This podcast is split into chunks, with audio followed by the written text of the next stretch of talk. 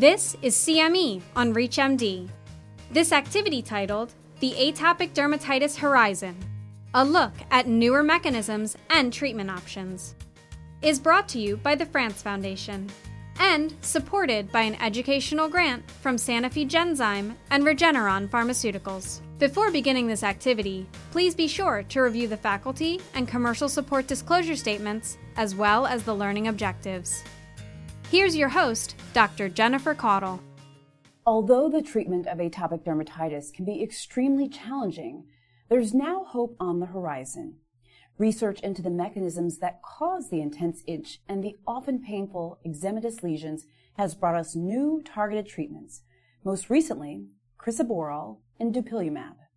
So how are these treatments changing the outlook for the management of atopic dermatitis, and what other treatments can we expect in the future? Coming to you from the ReachMD studios in Fort Washington, Pennsylvania, this is CME on ReachMD. I'm your host, Dr. Jennifer Caudle, and joining me today are allergist Dr. Anna Fishbein and dermatologist Dr. Lindsay Strowd. So, ladies, thank you so much for joining us. Welcome to the program. Thank you. Absolutely. Well, we're excited that you're here. So I figured we would start with a case study just to kind of um, bring these issues to light. Okay, so let's start out. Jonas is our patient. He's a teenage boy with a history of atopic dermatitis. He was first diagnosed when he was about seven months old, and as a baby, his symptoms were severe and very difficult to control. His condition mostly subsided after the age of five, though he continues basic skin care. He has had infrequent flares that resolve with low potency topical corticosteroids. Allergy testing at the age of 10 revealed a cat allergy, but no other sensitizations, and the family has no pets. At age 14, Jonas experienced a flare of atopic dermatitis, not responsive to low potency corticosteroids. His pediatrician added pimecrolimus to the regimen and switched to cyclosporin with little improvement. He then referred Jonas for specialty care. Now Jonas is in the dermatology clinic with a chief complaint of rash and severe itch. Physical exam reveals eczema affecting his hands and the flexural regions of both elbows and knees. He says he's been unable to sleep or concentrate, and he's embarrassed to go to school because of the ugly rash. Completion of the patient-oriented eczema measure, or POEM, revealed a score of 16, indicating eczema of moderate severity. Now that you're familiar with this case, what treatment might you try next to get Jonas's flare under control? So, Dr. Fishbein, what would you do next and why? That's a great question. So this patient has tried a lot of things, um, but given that right now at the time he's presenting, it's moderate eczema, I would approach it using the stepwise approach guidelines, particularly focused on the moderate. So the first thing, of course, is to have good basic skincare, good moisturization practices, good bathing practices. And from there, uh, if he, he's already tried a medium potency to high potency topical steroid for flares, and that hasn't worked, he could consider other treatments, such as crisaborole, which is a new PD4 inhibitor, or he's tried the calcineurin inhibitors, and it sounds like that hasn't worked. So those would be some of the options. But after that, if um, that's not working, then dupilumab, which is one of the new exciting systemic therapies that are available, would be something I would think about. Okay, excellent. And turning to you now, Dr. Strowd, how does crisaborole work? Yeah, so crisaborole is a topical boron molecule and it is a phosphodiesterase inhibitor. So it is currently FDA approved in a topical formulation at 2% concentration for children ages two years and older. And from what we understand from the mechanism is that phosphodiesterase is critical to upregulating T cells, which we know obviously, especially Th2 cells produce cytokines that lead to inflammation and some of the clinical manifestations that we see in atopic dermatitis. So theoretically, by blocking the activity of phosphodiesterase, we should be able to control the T cell population and improve the skin disease. Excellent. You know, and just a quick follow up to that, Dr. Strowd, you know, can you share with us some of the research data that supports crisaborole's efficacy in atopic dermatitis? Yes, so in the phase three clinical study, the patients received either crisaborole or a vehicle, which was basically a generic emollient, and they were asked to apply either the medication or the control twice a day, and I believe it was for about 28 days. And they looked at how their skin disease improved or didn't improve over that period of time. Mm-hmm. So what they found was that the crisaborole patients had significant improvement over the patients that were only receiving vehicle. And so it was off of that study that the FDA approved this medication for mild to moderate atopic dermatitis. Hmm. Very interesting. So, you know, with that information, very helpful. Let's go back to our case, okay? So now it's three weeks later. Jonas is back in the clinic and his rash looks worse rather than better.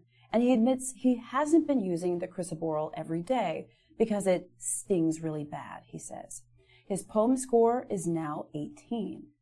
So let's go back to you, Dr. Fishbein, for a moment and really get your take on this. Mm-hmm. What would you do next now and why? Absolutely. So I'm sure Dr. Strowd could agree with the Chris of crisaborole. We do sometimes see the stinging and burning, especially in people who tend to have more severe disease because when it gets in, it really stings even right after usage and can last for a few minutes. So at this point, he's tried a lot of other therapies and it might be a, good time to think about dupilumab mm. as a next step.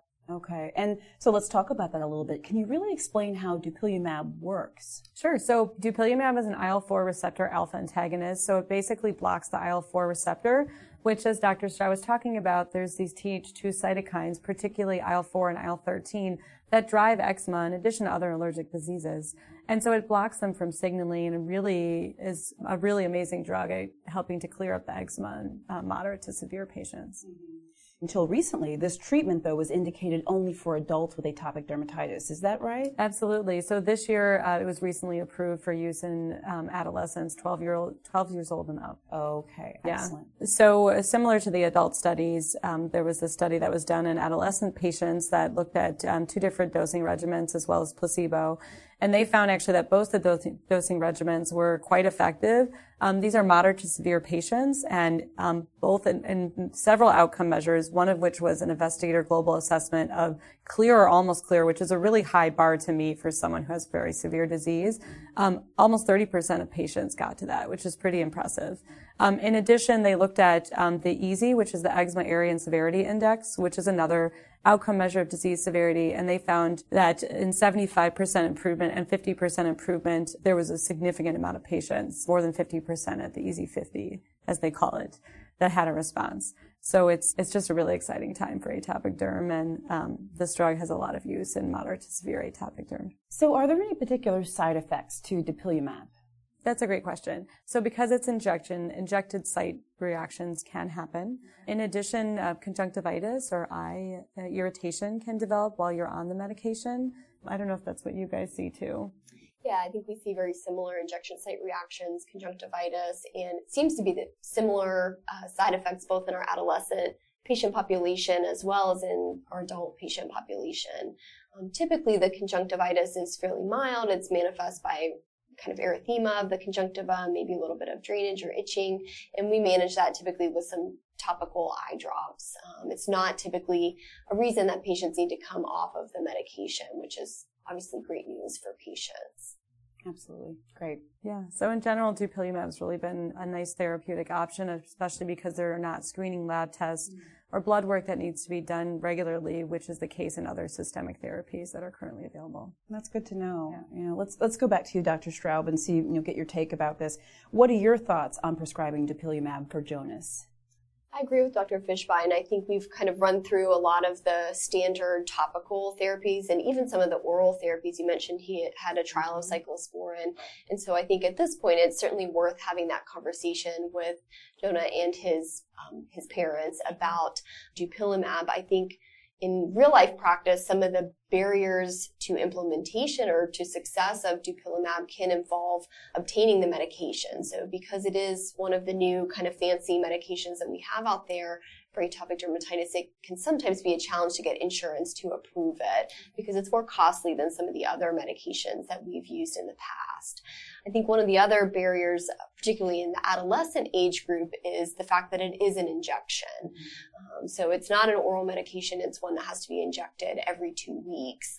And so for some patients, that, that can be a little bit of an issue. There may be some fear around, you know, the injections and the needles that I think can be overcome with, with counseling, but for some patients is a problem. Right, might be an issue for some people, exactly. right? And I think that's a those are really good points, kind of discussing some of the different aspects of this medication.